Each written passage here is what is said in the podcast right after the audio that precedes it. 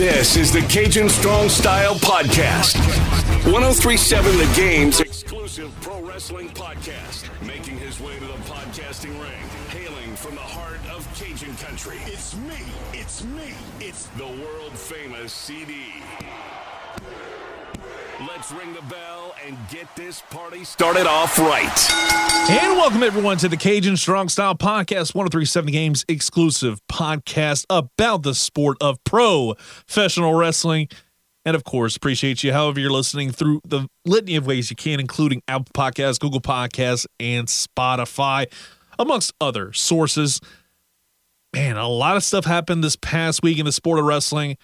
And it felt like to a certain extent, it's a reverse Shawshank Redemption. You managed to sludge through a lot of good stuff. There was a lot of good stuff that I enjoyed this week in wrestling, especially AEW, which we'll talk about a little bit more because I'm going to deviate from the norm. Lately, I've just been more trying to hit the broad topics, but with it being a pay per view week, and also I had to watch Dynamite and Rampage and they were so damn good. I had to treat them like they were a full blown pay per view event. So I'll give you some reviews on that as well. But then we got to the pile of crap that was Extreme Rules, and for a lot of reasons, there was a lot of issues, and I'll get to those in a little bit.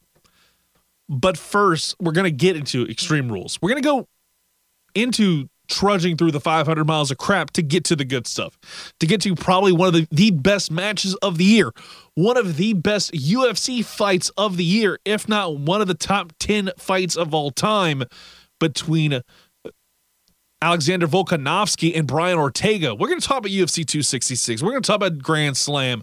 We're going to talk about Rampage Grand Slam and Dynamite Grand Slam.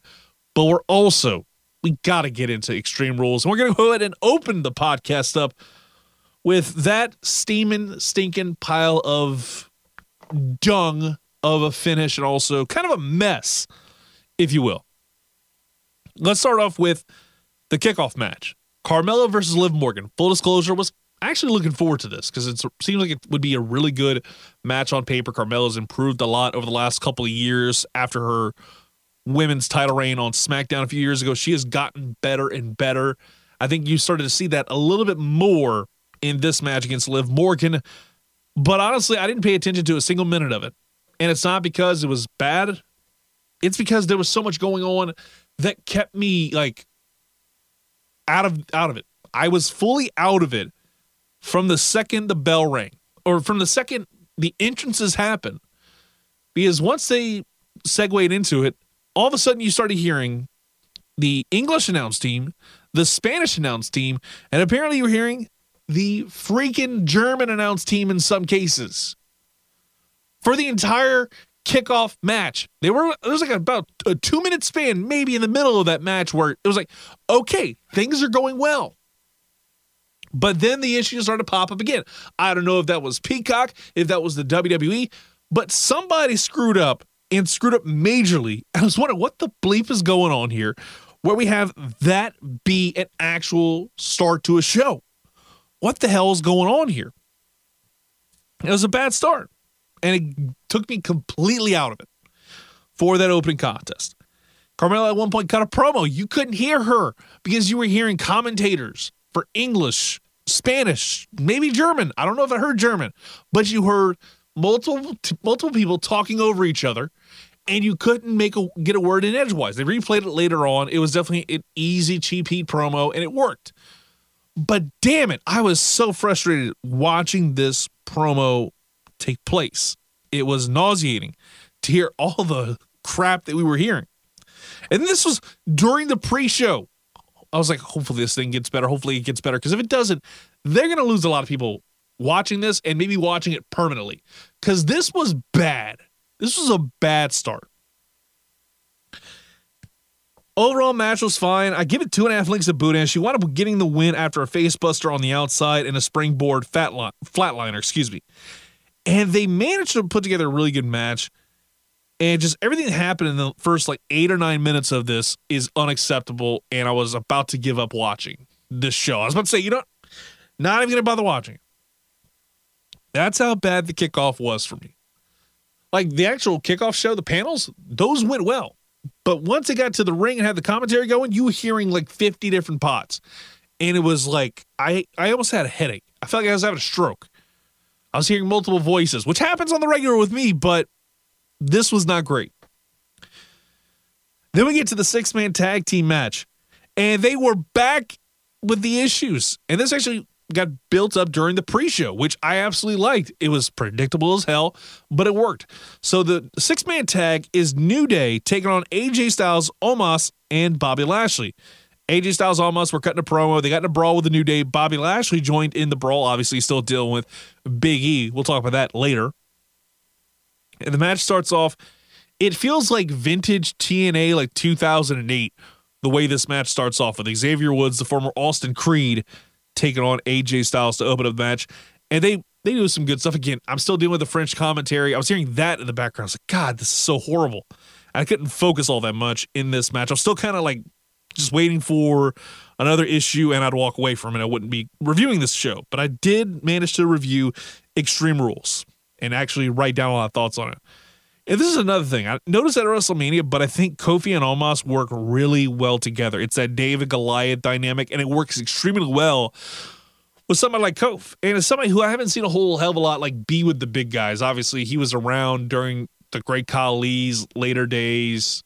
The Big Show was still a big name when he came back to the WWE in 2009. No, 2008. Man, it's been that long. 2008 was when he came back after a couple years away.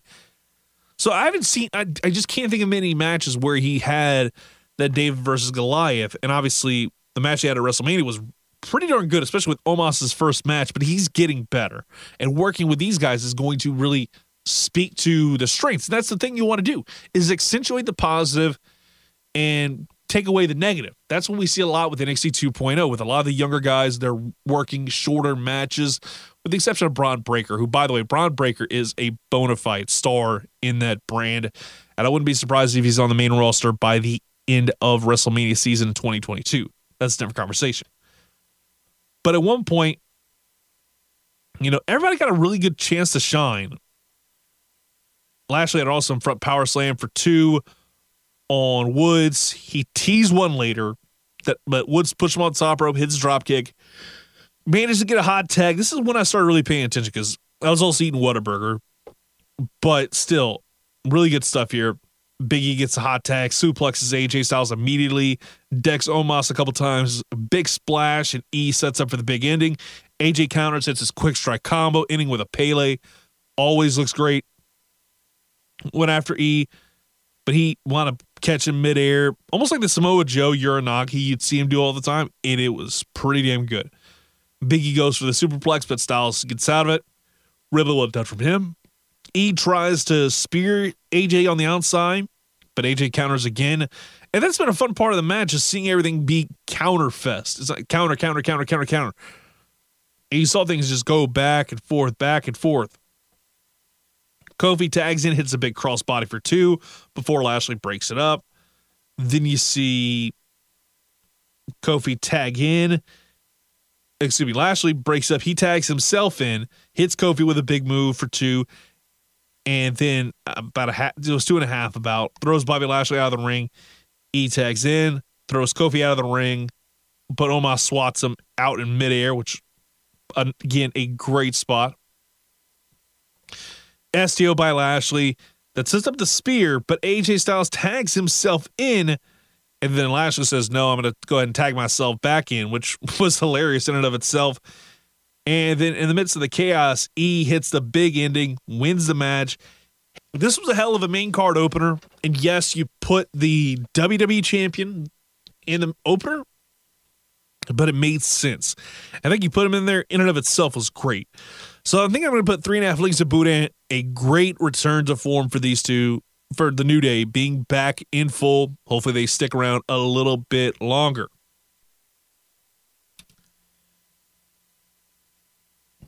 Now we get into the SmackDown Tag Team Championship match with the Usos defending the title against the Street Profits. And the second the Profits come over, come out of the ring, and it's like, I sat there. I was like, this group is still over. And it's like, it's been a while since they've been champions, and they were protected really well and then they lost to the Hurt Business, which again, I'm trying I'm trying to remember what the order was, and I'm usually good with the order. But I know at one point the Hurt Business won the titles, and then they or something something happened and they lost the titles. No wait, now I remember they swapped the titles with the New Day, and then they went to SmackDown and lost to, if I'm not mistaken, the Dirty Dawgs somewhere along the line. But they were protected really well during the pandemic. They were a big highlight for me, and just they're so entertaining. They bring that right amount of energy. And outside the Viking Raiders cinematic match, they were absolutely fantastic as like a top level tag team. And the Usos are probably a lot better. And the way they sold this story was the fact that on the SmackDown before, because Angelo Dawkins was out of town dealing with the funeral, they said, and then it was Montez Ford having to face Roman Reigns, and he's selling the after effects of that, which was really great. And he sold like death every single time there was a big bump that happened in this match. At one point, Ford's like just rolling. He's taking momentum early on, but then a kick to the lower back stops the momentum dead in half. And Pat McAfee, I love him to death. He wound up saying a lot of stuff that I just didn't care for. Like the fact that he kept bringing up Justin Tucker hitting a 66 yard field goal, it didn't do anything to add to the conversation. But what he did say was the fact that Tua Tagovailoa, he's currently dealing with a rib injury. That made sense in terms of telling a story and, ex- expounding upon it, explaining how maybe he's not necessarily as big of an injury for Montez Ford compared to what we see with Tua Tagovailoa, somebody who is also dealing with a similar injury. Usos rip off the tape after a backdrop to the outside. Jay locks in a bear hug, which was a really again it's the technical side of things and, and knowing how to sell an angle and sell an injury. This was a great job of doing that. And Ford did a great job selling the rest of the way. He basically, for the hot tag to Dawkins, Ford just dragged himself. You could tell every single move he took, it took a lot out of him. And this is when the match just really goes like fast. Jay at one point goes for a dive. Angelo catches him and connects with a T-bone suplex on the outside. And this T-bone looked looked great once he's able to hook it up. It felt a little awkward the way he pulled it off. It would have been a lot better seeing the crossbody, him catching him in midair than doing like a fallaway slam. But again, going for a T-bone suplex is always something I like. Dawkins hit Jimmy with a superplex into a twisting neck breaker for two. Basically, it's almost like a modified, sort of like how you see Seth Rollins do the superplex in the Falcon Arrow and it looked really good. Then Ford got the tag, hit a doomsday blockbuster. I was like, what the hell? That's awesome. And they do that. Montez tries to hit the frog splash. Jimmy gets the knees up, goes for a quick pin. They go for another doomsday, but Ford is selling the ribs and can't get up all the way. Jay hits a super kick on Dawkins, and then Jimmy hits the Uso splash for 2.9. Ford hits his frog splash from the heavens. Jimmy breaks up at the last second. Usos go for the double super kicks, but Doss, Dawkins takes the bullet for Montez Ford. But they do hit the double super kick a few moments later, and then the double splash, which, by the way, the two post massacre is probably one of my favorite spots in an Usos tag match. Because again, eh, I'm a huge Ready Rumble guy, and seeing that move still be used, and you know it's going to be absolutely brutal, or should I say lethal in a wrestling match, it's good. And this was the perfect way to end the match, and the Usos retain the tag team titles. You knew the end result, but you still had that sense of doubt when it was all said and done. This is a four link Boudin type match. It exceeded expectations a lot for me. Then we go to a backstage segment. Bobby Lashley calls out Big E, challenges him to a title match this Monday night on Raw. Now we get to Raw Women's Championship match. Alexa Bliss taking on the reigning champion Charlotte. Bliss starts off hitting a nice head scissors, and they kind of kept their distance early on. They had a little collar and elbow tap, which, by the way, they need to stop doing that in feuds, especially like actually serious feuds. It's so stupid. But at one point, you know, you saw Flair really overpower the smaller Bliss. At one point, she locked her into a gory special. Bliss got out of it, turned into a Hurricane Rana. Then Flair went to the top trying to go for the moonsault, but Bliss dropped her right on her face, they go to the outside. Bliss got smashed into the barricade, and Flair still can't get the job done. And she goes for the moonsault. Alexa moves out the way, but then she adjusts, lands on her feet, and hits standing moonsault 4 2, which, again, phenomenal spot. The way Bliss countered natural selection as well was really cool. It speaks to how good Alexa Bliss is in the ring. I just feel like she's saddled with a really crap gimmick, and it looks like we're going to see that go away. We'll talk about that in a second. But Flair went to the well once again. Bliss puts her boot up, and then a rolling Yoshi tonic for 2.9, which looked great. Bliss went for her finisher, missed it off the top rope, and then she almost got locked into the figure eight right after, but she managed to roll it up for two. Bliss goes for the DDT. Flair breaks the pin by putting her foot on the rope. Flair gets Lilly, throws it to her, and connects with a big boot, natural selection, and Flair retains. I was like, okay, that felt like a rushed job to finish this match off, and it was a bit of a mess. Three and a half links of Boudin. And now we get to the post match schmaz because we had to have it. Flair rips Lilly apart and Bliss starts attacking her and really was like dominating this the much larger Charlotte. But then Flair doing Flair things threw her over the announce table. See Alexa uh, Bliss go into the announce table underneath it. And you clearly see this. You wonder what the hell is going on. Why is she dragging herself over there? It became clear after because Flair tore up the doll like crazy, just absolutely ripped that thing to shreds. And then Alexa Bliss came out and she was supposed to be foaming at the mouth, but the Alka Seltzer spot did not work all that well. Fans are chanting, Thank you, Lilly. They're chanting for a doll. Seriously, the WWE fans are chanting for a goddamn doll. I don't want to say the other word, but they're cheering for a damn doll. That's what we're getting. Okay. Not necessarily a big fan of that, but the segment mercifully ends 10 minutes later, 10 minutes longer than it should have been. Bliss crying over a doll. She's on the ramp crying. I mentioned earlier, I like Alexa Bliss as a wrestler. She's she's got a lot better over the last few years. But please, for the love of God, kill this gimmick dead. This should be the match that officially kills Lilly dead forever. And I think, in all honesty, why not? And again, this is just my opinion. I have no friends in WWE to where I can pitch this. But I say, if you're really wanting to just drift away from this as fast as humanly possible, as much as humanly possible, have her come back at Mania. Have her come back at the Rumble. You've got to have her spend about three to six months away from the WWE. Spend as much time as possible keeping her the hell away. Now, they're probably not going to do that. She'll probably be back in two weeks and everything's be like rebooted and we'll never talk about it again. But the right way to go about it is have six months or three to six months, have her away for a while.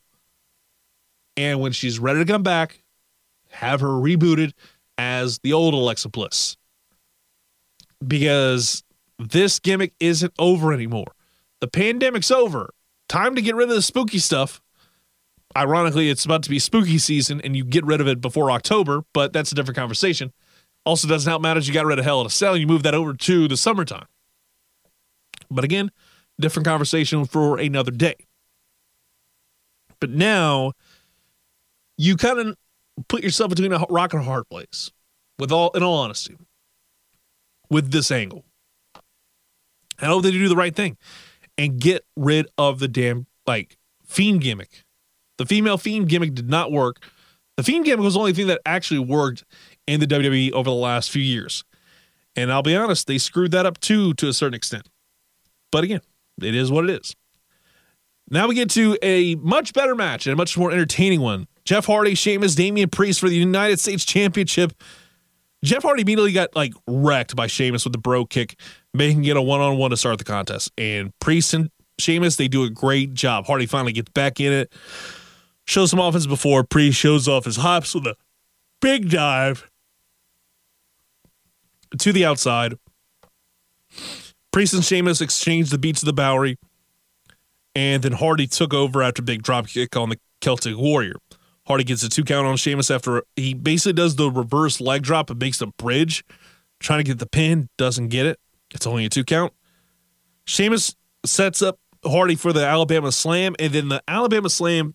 uh, Once he hits it, his mask, his face mask, pops off, which was really cool. And Hardy takes out both Sheamus and Priest with a whisper in the win for two a little bit later. Then you have Hardy. He goes for the ropes during the Cloverleaf hold, which was a great move. And then they say no rope breaks, a triple threat match, no DQ.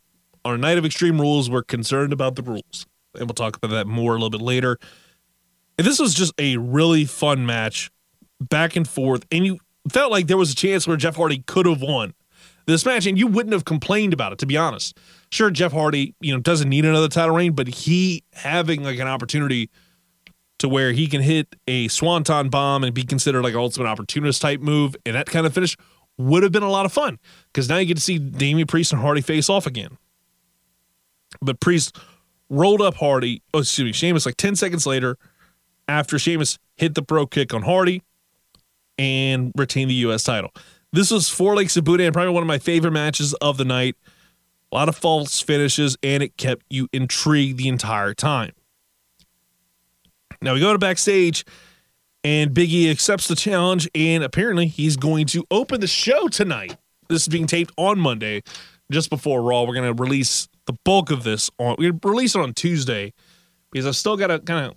At the time of this recording, I've still got to finish up some notes on Rampage. Didn't finish it all the way through. Probably going to do so tonight. But anyways, we go to the SmackDown Women's Championship match: Bianca Belair versus Becky Lynch.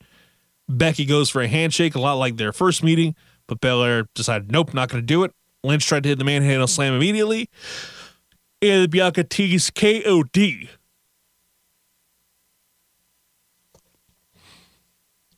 Becky wound up going for a handshake, but Belair said no. Then Lynch went for the manhandle slam, but Bianca got out of it and tried the KOD, but Lynch got out of it, went to the outside fans absolutely were split in the middle of this entire match. And that's what you love to see when you see like two future stars. Now, yes, I think Lynch played heel extremely well in this match, at least from what I could tell. She even hit natural selection, which I popped for. I'm like, wait, no way. That's really cool. She pulled it off. She actually went into the well of Charlotte Flair. Again, maybe trying to be a heel in the situation, which is great. Then we get to Bianca. She takes over and she turned a sleeper hold where Becky was on her back, turned that into a vertical suplex, reset the match. Both of them are down on, uh, down on the mat. We see a tug of war spot with Belair and Becky trying to go, trying to grab the hair, which again is always just something I think we see every time. It's playing the hits. It's fine. But she winds up taking over and it's a great looking spine buster for two. Lynch kept trying to lock in the disarmer the entire match. Belair got to the top before she really secured it the first time. They go outside. And then Bianca teases the glam slam into the steps, but Lynch then throws her out of the ring, uh, excuse me, into the steps. Belair gets in with about the count of eight. And then Becky hits a top rope leg drop for two. A rope assisted leg drop that gets a two count as well, which was phenomenal. Disarmer, like Becky got the disarmer and it looked like, but Bianca got out of it. Then we saw a couple near falls and we reset the match once again. Bianca counters the disarmer into the KOD. It looks like she's about to win the title for the second time. But then Sasha Banks comes out and we're like, oh my God, this is where things are going to get real. Bianca gets the DQ win. Becky retains. After she beats up Bianca Belair, Sasha Banks winds up beating up both of them takes over, and now we see, and now we see a phenomenal triple threat coming up. This is probably the best part of the pay per view. I understand people don't hate hated the fact that you had to finish the way it was, but damn if that wasn't entertaining. The fact you got to see the genuine shock when Sasha Banks returned out of nowhere.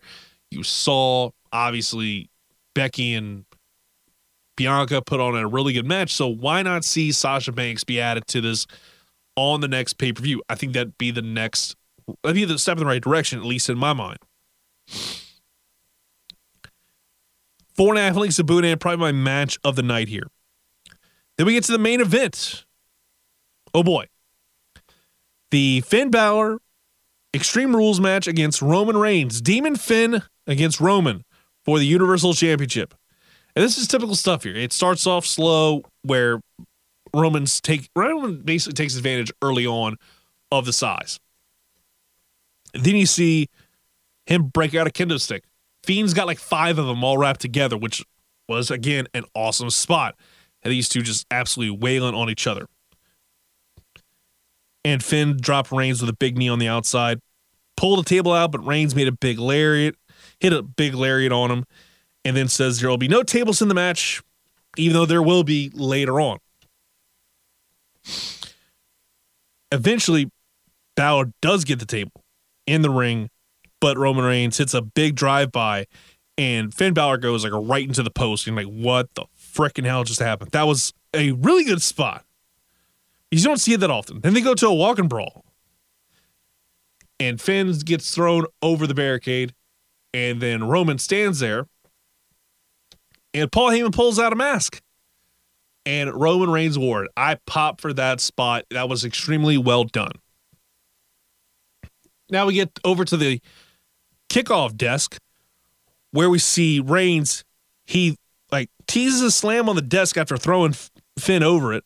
Balor fights back, nails a cross body through the tables on the outside. And now the two are going to start fighting back up, and we reset it. Balor sets up the table that Reigns but Reigns throws him right into it with a Uranage that had some real oomph to it, like pretty much the second he did it. It was a two count. Good sequence with Finn having a Pele kick, and then Reigns lands Superman punch 4 2. Reigns teases the spear, but Finn turns and around counters, hits the sling blade. Battle into the shotgun dropkick, but Reigns hit the spear for two. And in the kick out, Finn wound up going low on. This is when the match kind of goes off the rails a little bit. Or should I say a lot? Because Balor then hits the coup de grace on Roman, but the Usos break up the fall. They break out another table and they try and go for what looked like a double choke slam. A lot like when Kronik did high times. It reminded me that so much. But he gets out of it, and then Balor power bombs Jay through a table, then Roman Reigns spears Finn through the barricade, and he's, I mean, they're both dead. Everybody's laid out. All of a sudden, you hear the heartbeat of Finn's music, and then you have him come out and get up, and he now he's in super demon mode. Hits a shotgun dropkick on Reigns, where Reigns just flies through a table. It was a phenomenal bump. And then he says, Oh, yeah, throw you back in the ring. Go for the double stomp. Go for the coup de grace. That's what the demon does and he sets up. All of a sudden, the top turnbuckle breaks. How the hell does that happen? I've been trying to figure that out all day about how that happens. I've always seen it once whenever Braun got thrown with such great, excuse me, Roman got thrown with such great force, the top turnbuckle exploded off, but there was no explanation as to how that happened. And then Roman wins with the spear.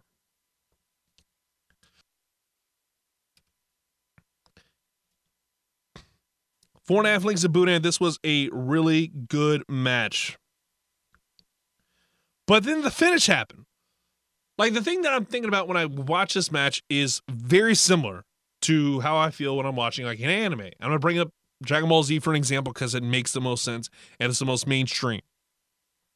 So let's break it down.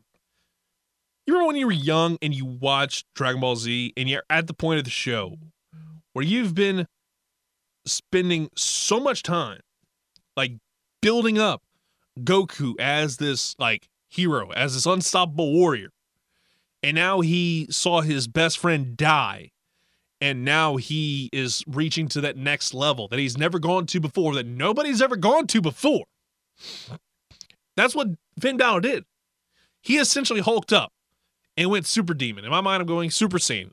Whenever Goku went Super Saiyan for the first time, you were hype as hell for that.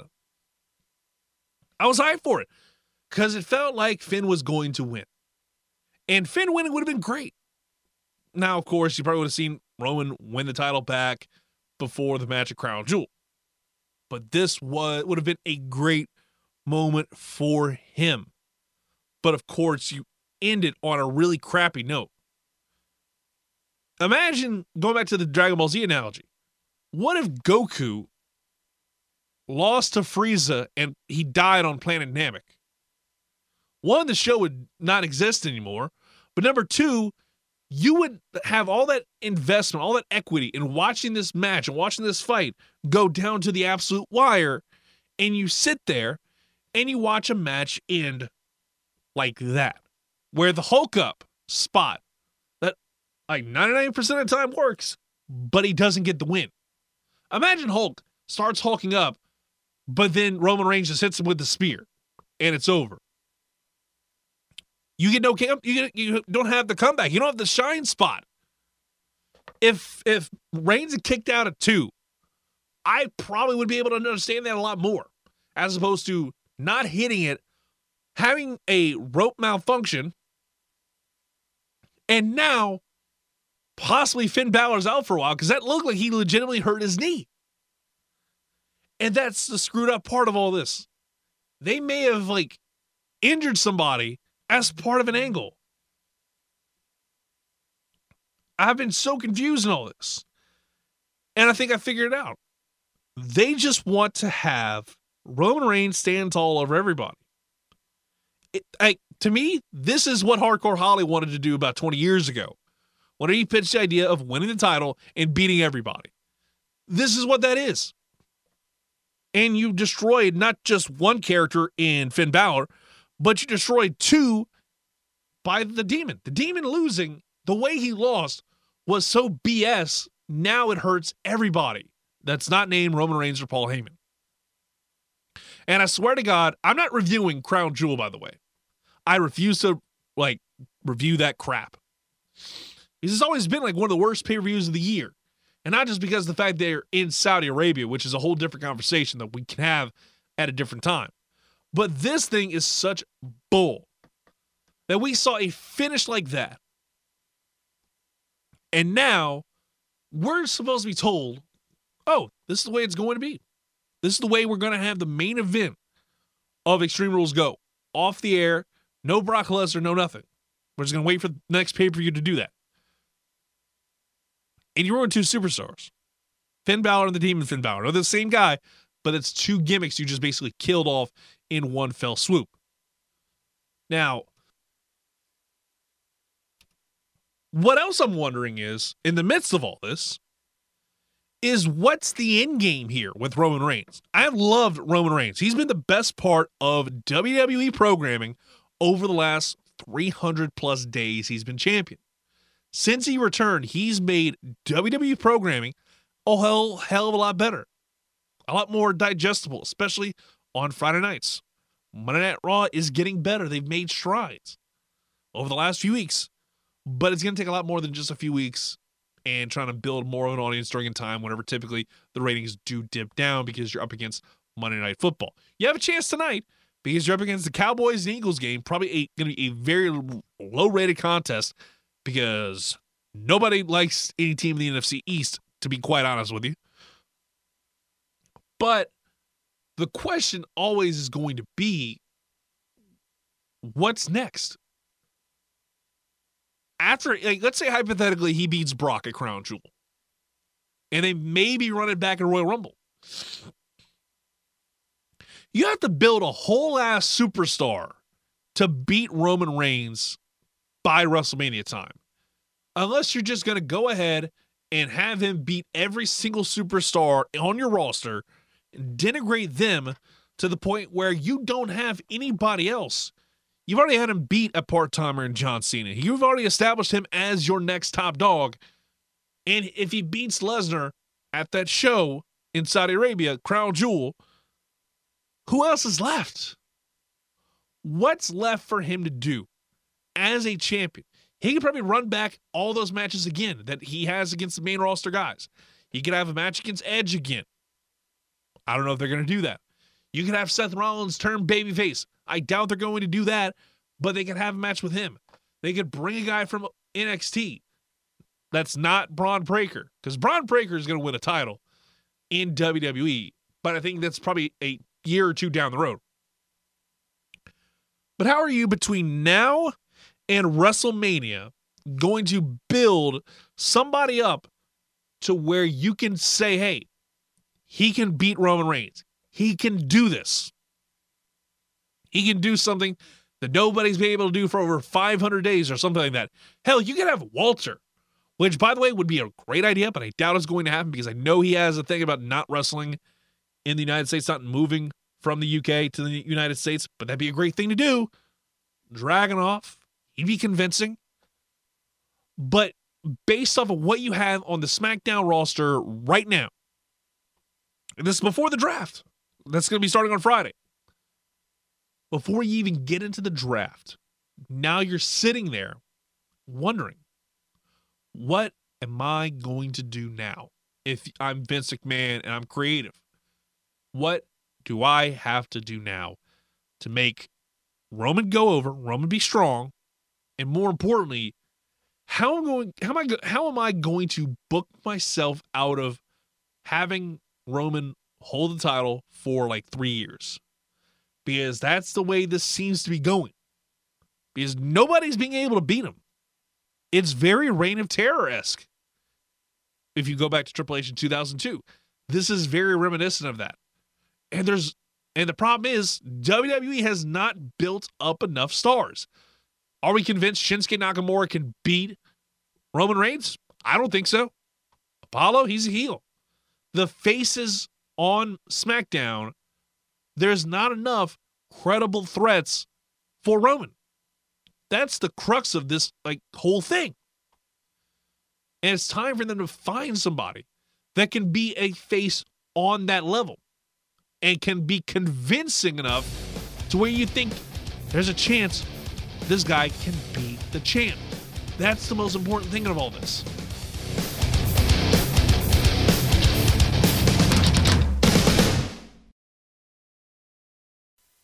All right, now that we're done talking about the pile of crap that was, you know, the Extreme Rules pay per view, let's go ahead and talk about the good in wrestling. Dare I say, the great or maybe the elite version of pro wrestling, and that is AEW Dynamite and their Grand Slam show. This one was absolutely amazing.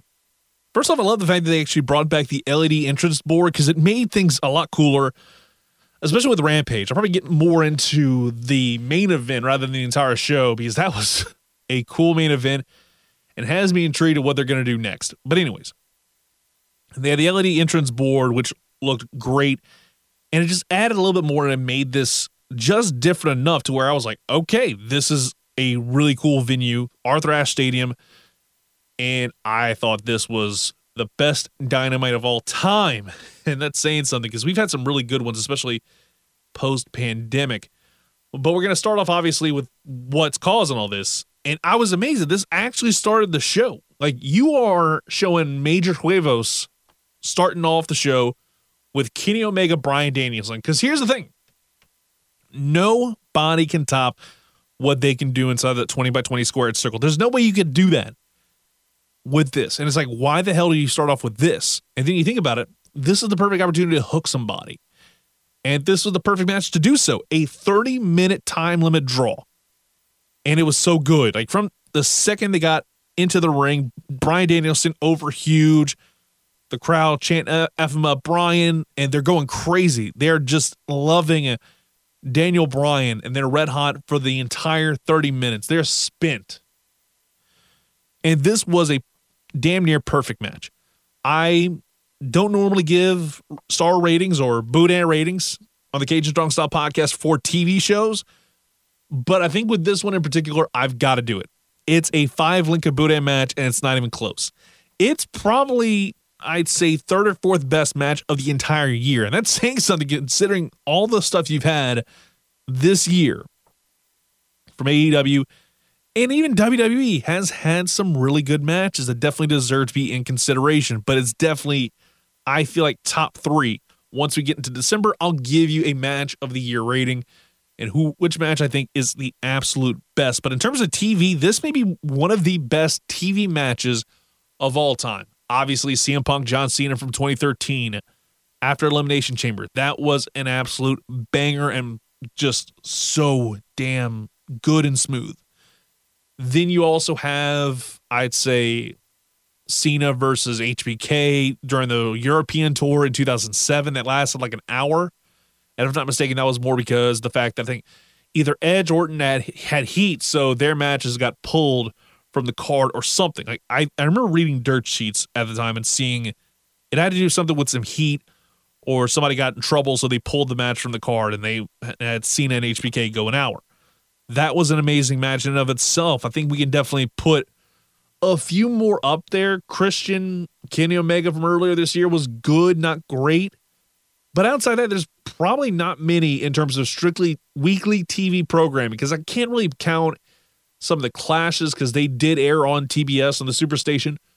I can't count those entirely, but it's pretty tough to think about anything else outside of what I just mentioned and Angle Lesnar, the Iron Man match on SmackDown. Even Benoit Triple H was a fun Iron Man match. It didn't match anywhere close to the technical wrestling ability to where I could consider it a four or five star TV match. And no, I'm not counting Dragunov Walter one because while it was on a weekly television show in terms of what you think about television, but it was streaming. I can't necessarily count that. I feel like in terms of the four, the three or four that I just mentioned, CM Punk, Daniel Bryan, those guys, like those were some amazing matches that will probably stand the test of time. Kenny Omega, Bryan Danielson did just that, and it had everything.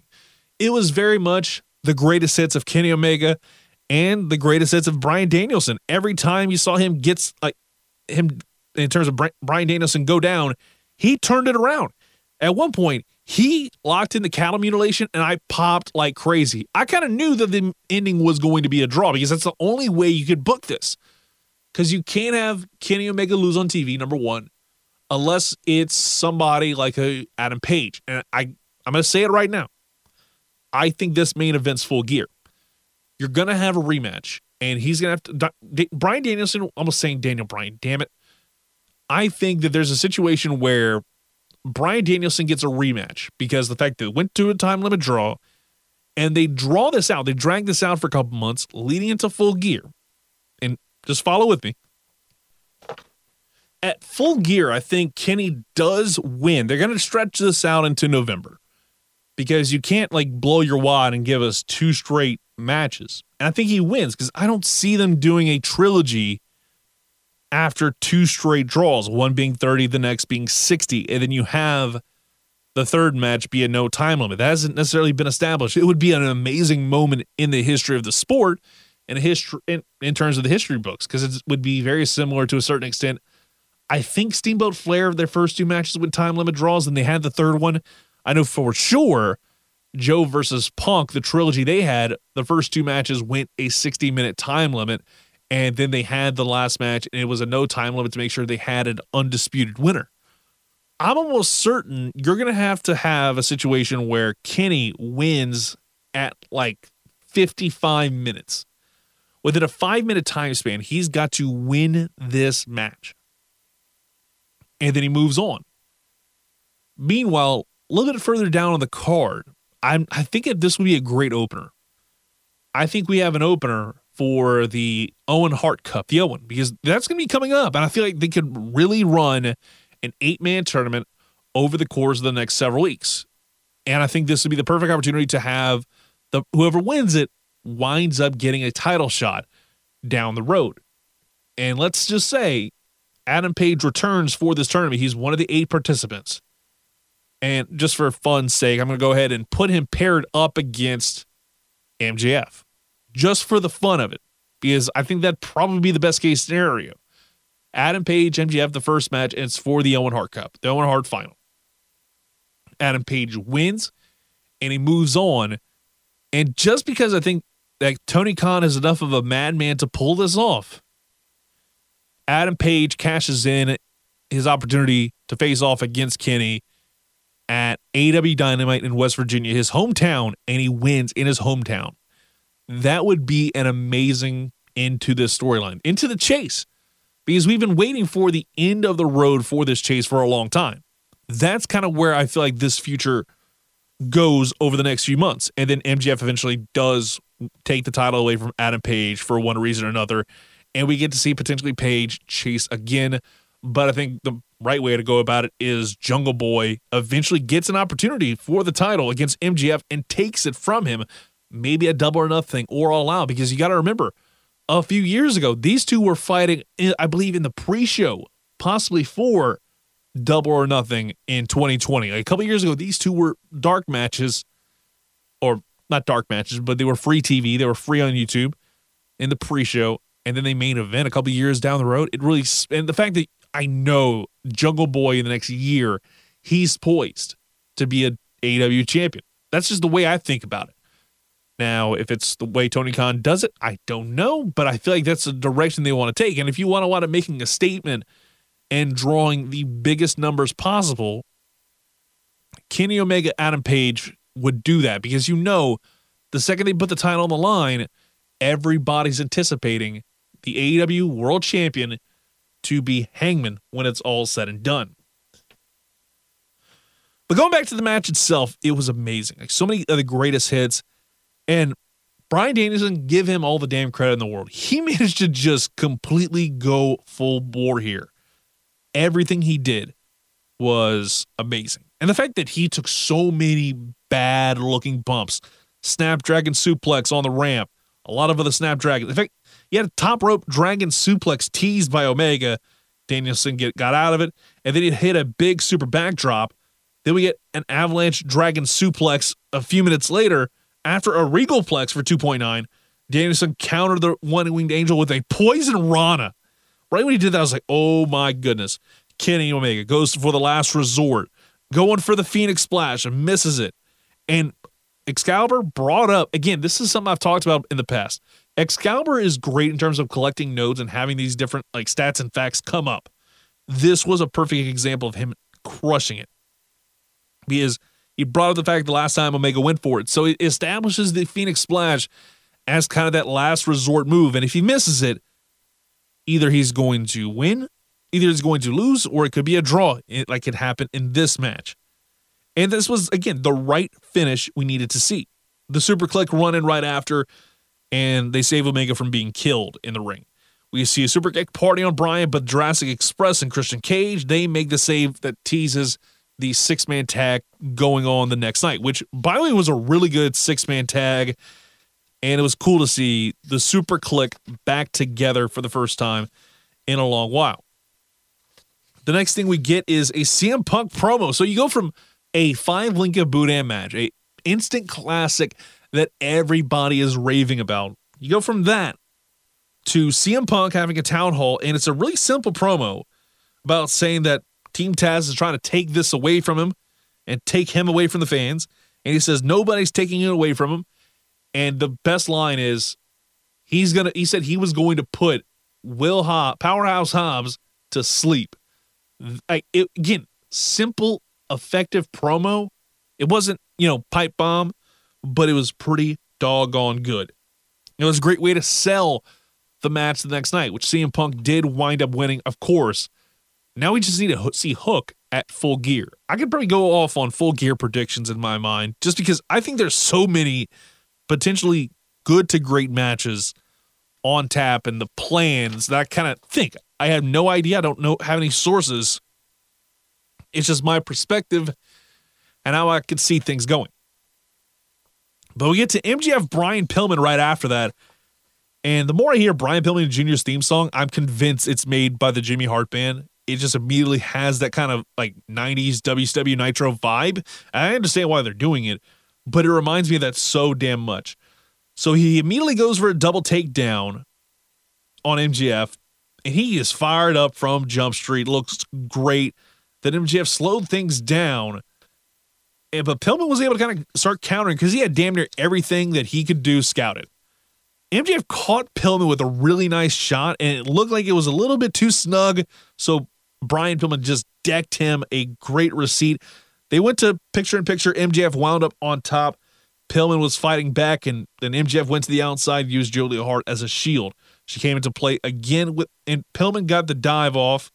Not long after, MJF got the win with a salt to the earth. Good stuff. Surprised with the end result, but it's going to be tough to beat what we saw before. And more importantly, now you get some more heat back on MJF. And mind you, MJF is an absolute heat magnet and then some, and he pulls this off perfectly. Now we get to Malakai Black Cody Rhodes match.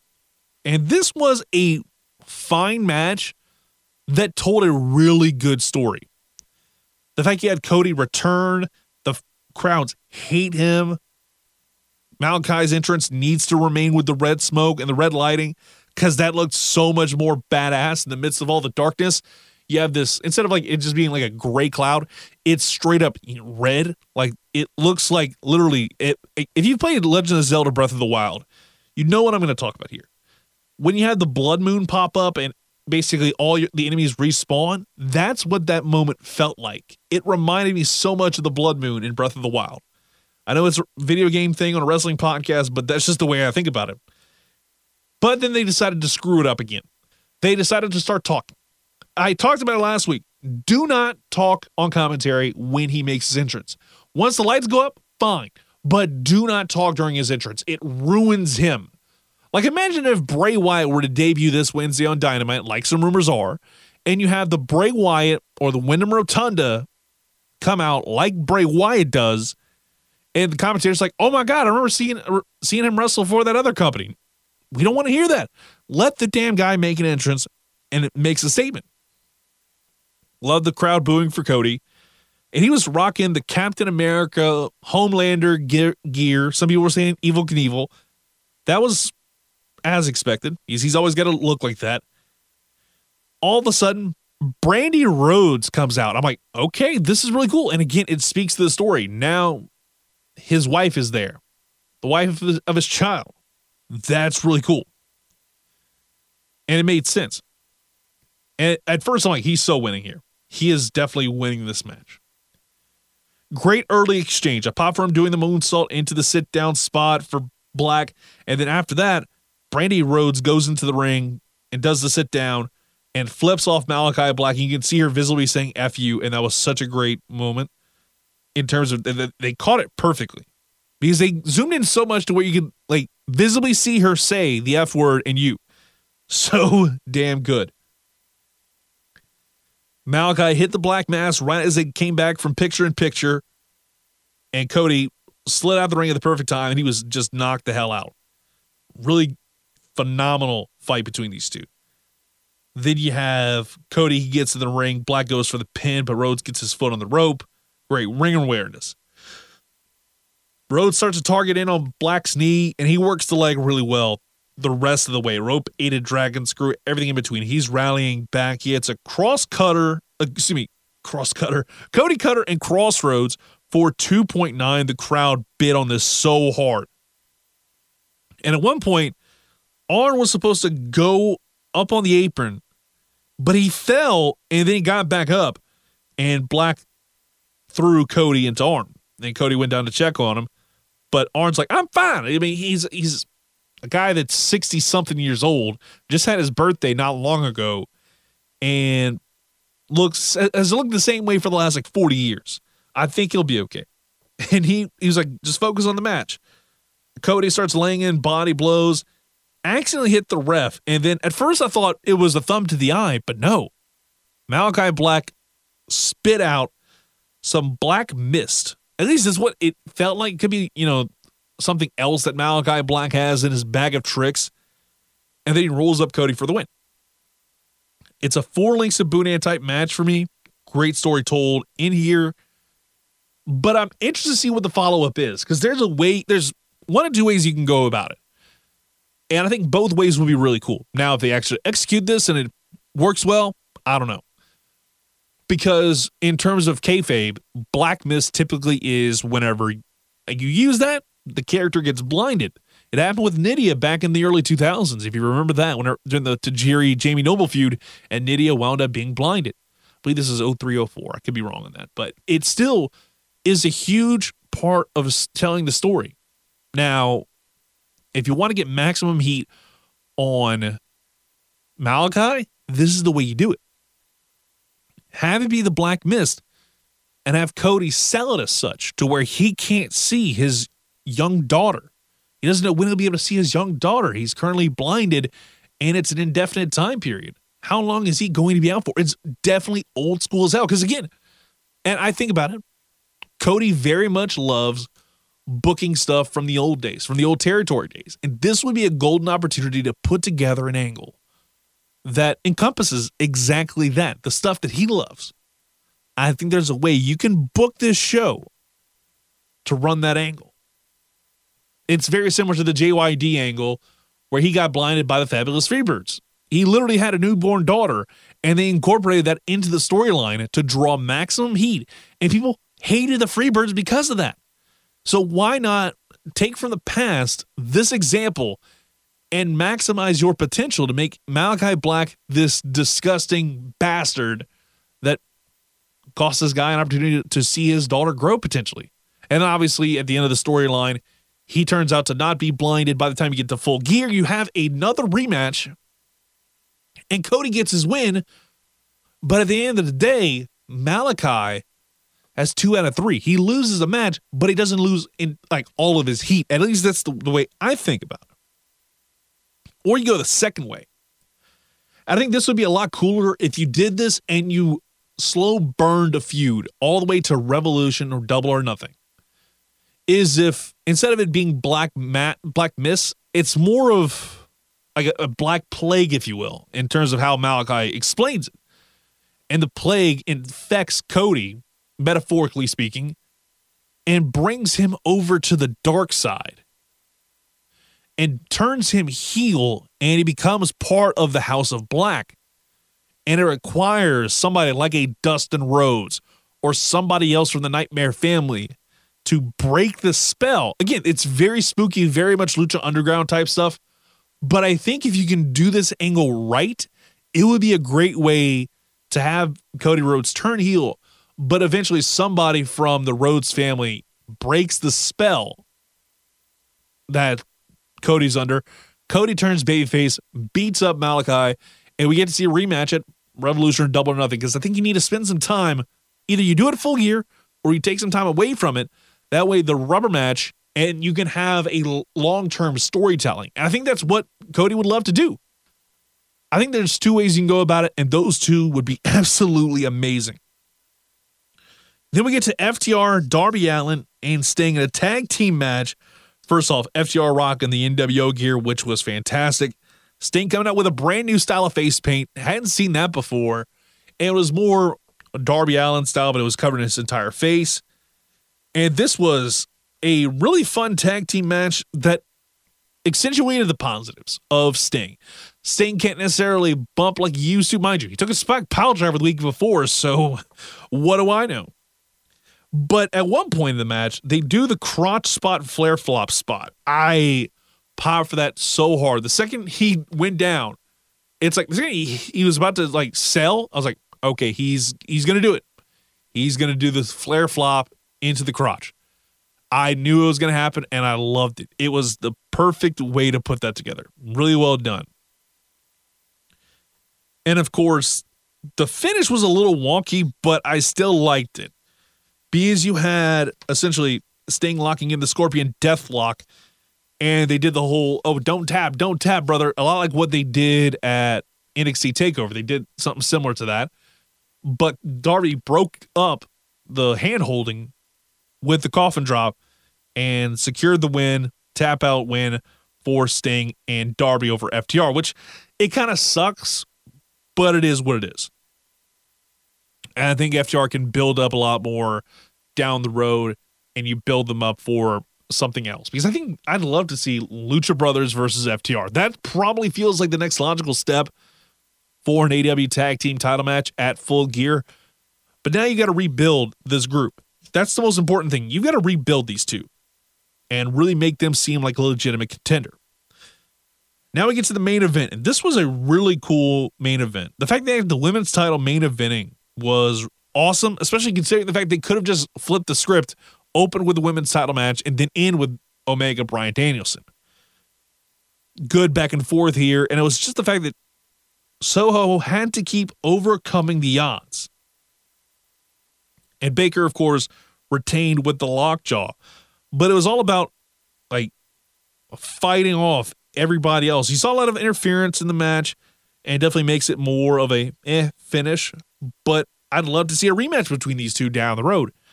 I think out of all the show tonight, this was the one part of the show that maybe wasn't the best. And it just wasn't necessarily like the biggest thing I was looking forward to. But they did a good job. They had a lot of really cool spots. The air raid crash off the top for 2.9 was fantastic. Ruby kept fighting back and she kept kicking out of everything. Basically, she was overcoming all the odds. It was just a little bit too much. Baker retained with the lockjaw. It was a fine match. Wasn't a huge fan of the interference, but it worked. Overall, this was probably one of the best shows Dynamite has ever had. Every minute had a purpose and kept you entertained and on the edge of your seat. Then you go to Rampage. They had a really fun main event with Eddie Kingston, Jon Moxley against Minoru Suzuki, and they actually had the full entrance this time, uh, and Lance Archer. A phenomenal tag team lights out match that I think lived up to the hype and then some. wasn't like as brutal as the Britt Baker Thunder Rosa lights out, but pretty damn close. But the fact that you bring out Homicide at the end of that was possibly my favorite part of the week. Homicide comes out, saving Moxley and Kingston.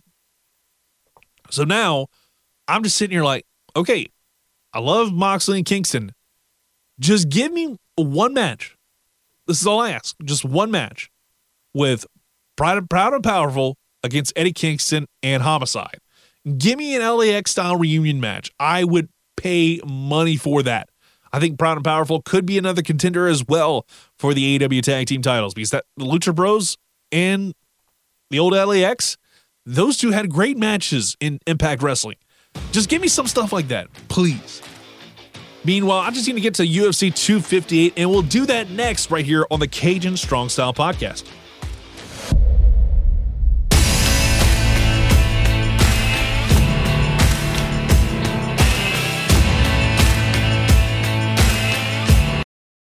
All right, we got one more segment here on the Cajun Strong Style podcast. I know this has been one of the longer ones. We've gone about an hour when we have a phenomenal dynamite. I want to get to all that. We had a mediocre Extreme Rules ending, but a really decent card. I want to get to UFC 266 because it was International Fight Week this week, or last week, I should say, and it was amazing.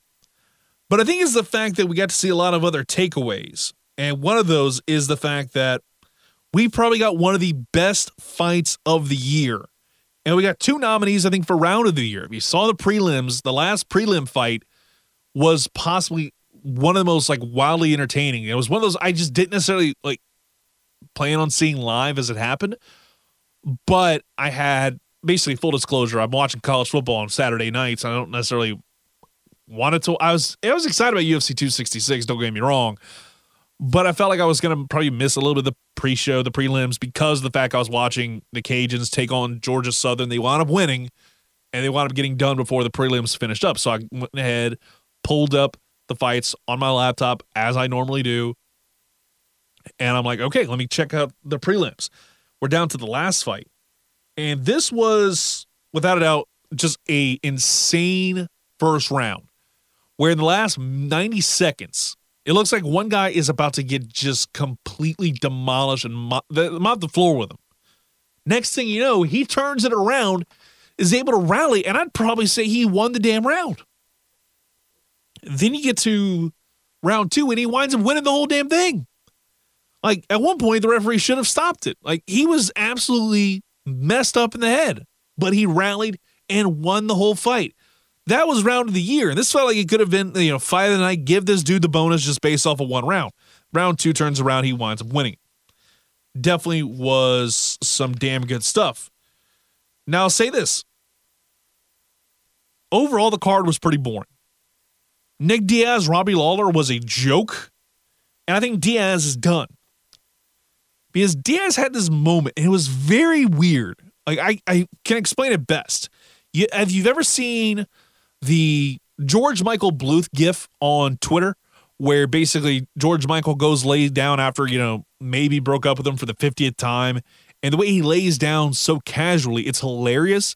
That's basically what happened to Nick Diaz. He got busted open. Then all of a sudden, he started falling down very slowly. And Lawler got the TKO win by retirement. I was like, what the hell was that? Like, why do you end a fight like that? It felt like asinine to me. The women's flyweight fight. Valentina Shevchenko, Lauren Murphy. Lauren Murphy got outclassed from the jump. She was very scared. She was shook before even taking a punch. But Shevchenko wound up getting the win by TKO in the fourth round. And honestly, she would have won by decision anyways. It was positively her night. And I was like, what the hell was going on? And then you obviously had, I think the one good match outside of the main event was probably Rozenstruik versus Curtis Blaydes because it was like it took a little bit, but it sped up and the fight felt a lot more competitive. Jessica Andrade, Cynthia Calvillo, the opener was good, but you saw first round TKO and Andrade just mopped the floor with her, making it look easy. And she was the first one to stop the 34 year old in Calvillo but I think now we're going to see the Thug Rose trilogy. We why not? It should be the way it's going to be. But it's all about the main event for the featherweight championship of the world. Alexander Volkanovski versus Brian Ortega was a fight that built. Once you get to the second round, no, the third round, excuse me. This is absolutely the fight of the year. This man, this fight turns from a relatively ho hum kind of fight between these two. Nobody really gaining a true edge. It was a stick and move for a lot of it. Nothing really flashy. I think Volkanovski had a clear edge in round one. He in my card, I had him winning 50-44. We'll get to that in a minute. I had him winning there. But then Ortega started to really use his reach advantage in the third round to where Volk couldn't get a whole lot of big shots to get the win and Ortega got a few shots in. Ortega one point had a busted nose after a head crash, and this is getting closer to the championship rounds. Then Ortega landed a big punch, immediately went for the guillotine. Shades of Roman Reigns. Somehow, Volkanovski looked to be dead in the water. But he fights back, gets out of the hold, and just wailed on him, got on top, and took over. Ortega got a triangle choke locked in. Volk got out of that and rallied to end the third round and was really taking over the contest. I had that was the moment where it went from a 10-9 to a 10-8. Because if he hadn't gotten out of it for about two or three more seconds, he would have lost. The referee would have called it. There's no way he was going to last much longer in that submission hold. Because that guillotine was locked in like a son of a gun. This was without a doubt the round of the year in the UFC. We had a good takedown attempt by Ortega, and he tried for another guillotine, but Volk got out of that one pretty damn quickly. And Ortega tried to lock in a triangle, nothing doing. Ortega's done for. He needed to call this one at the end of the round, but Ortega, a lot like Zach Morris, was saved by the bell. Somehow Ortega can see. I don't believe it. Dude's going into the fifth round looking like Rocky Balboa, and he's rallying back. This is the moment where I was like, okay, I'm giving 10 9 to Ortega for this one because he was just absolutely bringing the punch. He was down big on the scorecards, but I still had to give him that. I had to give him at least one round. That's kind of where I landed on that. And Ortega probably had a chance because Volkanovski slipped up for a moment and they went to the limit. Couple big strikes as time expired from Ortega. And I can't think of any more fights in the UFC this year that are booked so far. I know we are potentially getting Dustin Poirier in December, but I think there's no match better than what we saw at UFC 266 with Volkanovski and Ortega. And Volkanovski won by unanimous decision 49 46, 50 46, 50 44. So you damn near had a split decision. Very close to it for me, 50 44 was what I had on the card because I think Volkanovski won all the rounds. I think he took over a lot of those. And I felt like I I wanted to give Ortega to nine, but you saw Volkanovski take over at the end. I gave him to nine. So he won all five rounds, but you give a ton, and I mean a ton of credit to somebody like what we saw from Ortega. Because nobody can take that kind of punishment and keep moving forward like he did. So I got to give him all the respect in the world. 50 44 was where my final card landed. This was, again, without a doubt, the fight of the year. But that's going to about do it for this week's edition of the Cajun Strong Style Podcast, a pro wrestling podcast. You can search for us on iTunes, Google Podcasts, Spotify. It's Cajun Strong Style, a pro wrestling podcast. If you just search pro wrestling, the bad boy should show up. And more importantly, if you haven't already, leave a five star review, subscribe. That way people can notice us. Write one. We'll shout you out on the podcast. We got a lot of things to get to on the show. So if you want to check it out, let us know how we're doing. Hit us up on social media at Cajun Strong Pod on Twitter. Just search Cajun Strong Style on Facebook. Getting an Instagram in the next couple weeks. I'm putting together a YouTube channel not too far down the road as well because we need to reach out to everybody, reach out to all channels. Maybe a TikTok, I don't know yet. But make sure you leave us a subscription, however you do so. And on Apple Podcasts, leave us a five star review. Six stars if you're in the Tokyo Dome. Hadn't made that joke in a while. But until next time, enjoy the wrestling, enjoy the fighting, and take it easy.